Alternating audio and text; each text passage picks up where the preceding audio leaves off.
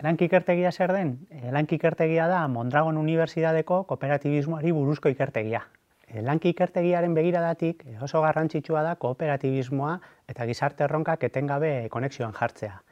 E, modu horretan, enpresa kooperatiboak e, proiektu erogitasmo ekonomiko, sozial, kultural, zabalago batekin konexioan jartzen dugu. E, horretarako, abia puntuan hiru galdera jartzen ditugu beti.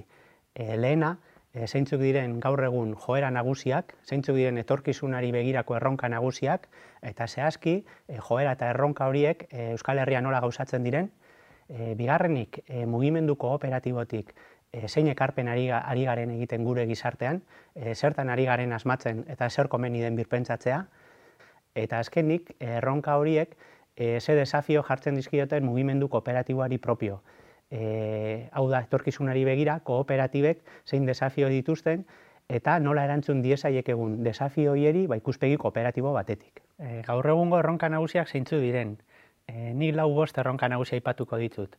E, lehena erronka ekonomikoa. E, ekonomia globalizatu honetan, e, ea nola eraiki dezakegun Euskal Herrian e, ekonomia eta e, enpresa egitura aurreratuak, etorkizunean guztiok, ba, gure behar ekonomikoak asetzeko. E e, adibidez, hor mai gainean dugun desafio importantea enpleguarena da.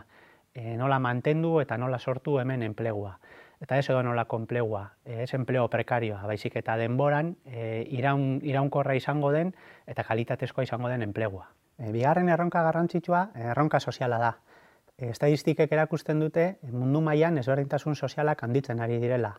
E, baita gure lurraldean ere, E, asuntoa ez da bakarrikan aberastasuna sortzea, e, asuntoa da sortzen den aberastasuna modu justuagoan banatzea ere.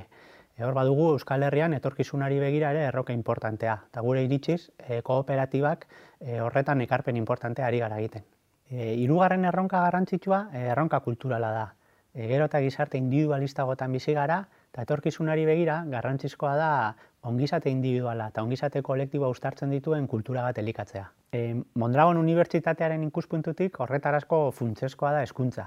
E, batetik hezkuntza tekniko profesionala eta bestetik hezkuntza kulturala ero humanistikoa. E, adibidez, digitalizazioaren erronka dugu mai gainean, e, batetik teknikoki prestatu beharko gara erronka honi aurri egiteko, baina bestetik e, teknologiek pertsonek eh, harremantzeko modua nola eragiten duten ere hausnartu beharko da, eta aurrera begira digitalizazioari ikuspegi humanistiko eta sozial batetik ere erantzun. E, laugarrenik e, aldaketa klimatikoaren erronka aipatuko nuke. E, erronka horrek guztia berpentsatu beharra karriko du.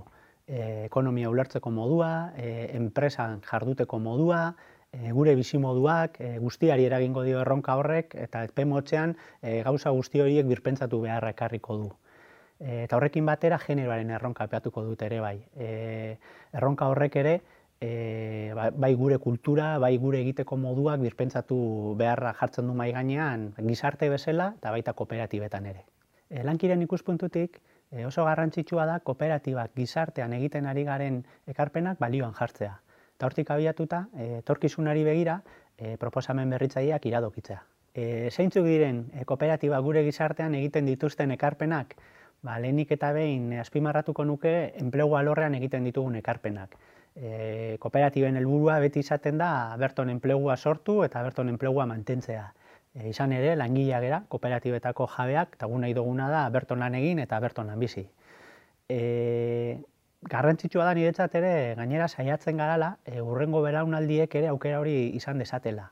E, hau da gure seme alabak ere e, berton lan egiteko aukera izate, izatea eta horretarako e, beti saiatzen gara kooperatiba alik eta honenak usten etorkizunari begira. E, bigarrenik kooperatibek egiten duten beste ekarpen bada aberastasuna modu asko zorekatuagoa manatzen dutela. E, datu estadistiko guztiek adierazten dute kooperatiba asko dauden lurraldetan e, aberastasuna modu asko zer orekatuagoan dagoela banatua herritarren artean. Azkenik esango nuke e, gure herrietako proiektu eta kolektibo asko laguntzen ditugula kooperatibak fondo sozialen bitartez. E, eta bide horretatikan e, gure herrietan ekarpen importanteak ari garela egiten. E, bi arlo, azpimarratuko nituzke adibide bezala, e, batetik hezkuntzan, e, herrietako hezkuntza egiturak e, beti lagundu dira, eta horren ari erazle importantea da unibertsitate bat sortu izana. Eta bestetik euskera. e, enpresa esparruan euskararen normalizazioa eta erabilpena sustatzen e, kooperatibak aintzindariak izan dira. E, zentzu horretan, enpresa eredu e, aurreratuak izan dira kooperatiba. E, beraz, e, kooperatibak gizartean ekarpen garrantzitsuak egiten ditugu, baina lankiren ikuspuntutikan e, arlo honetan e, salto kualitatibo bat emateko uneare bada. E, nola egin dezakegun hori? Ba, e, bi, bi esparru bere ditugu. Bata kooperatiba barruan e, arlo honi askoz ere presentzi gehiago ematea, eta bigarrena e, lurraldean beste eragileekin e, lankidetzan nola salto kualitatibo bat eman. Garantzitsua da, e, kooperatibetako parte hartze eta ausnarketa espazioetan e, arlo hau txertatzea. E, bereziki kooperatibetako organoek, baina baita bazkidekin ere. E, nola egin daiteken hau? Adibidez, e, lanki ikertegitik egin duguna da e, ausnarketa prozesu e, gidatuak diseinatu e, gai honi buruz kontzientziatzeko, hausnartzeko, e, praktika honak ezagutzeko, eta alkarren artean proposamen zehatzak adosteko e, prozesu gidatuak diseinatu.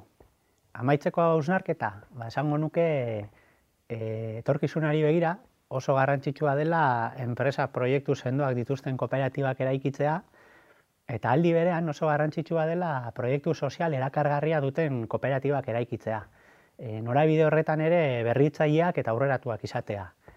E, Arizmendiarritak esaten zuen, e, ideia honak gero praktikan gauzatzen direnak direla. Eta usten dut, e, arlo honetan erronka hori daukagula. E, gure esku dago, momentu honetan, e, gizarte kompromisoari dagokionez, kooperatibetan salto kualitatibo bat emateko aukera, eta bueno, ba, zentzu horretan, e, lankiren bokazioa bada, praktikan e, kooperatiben bide lagun izatea.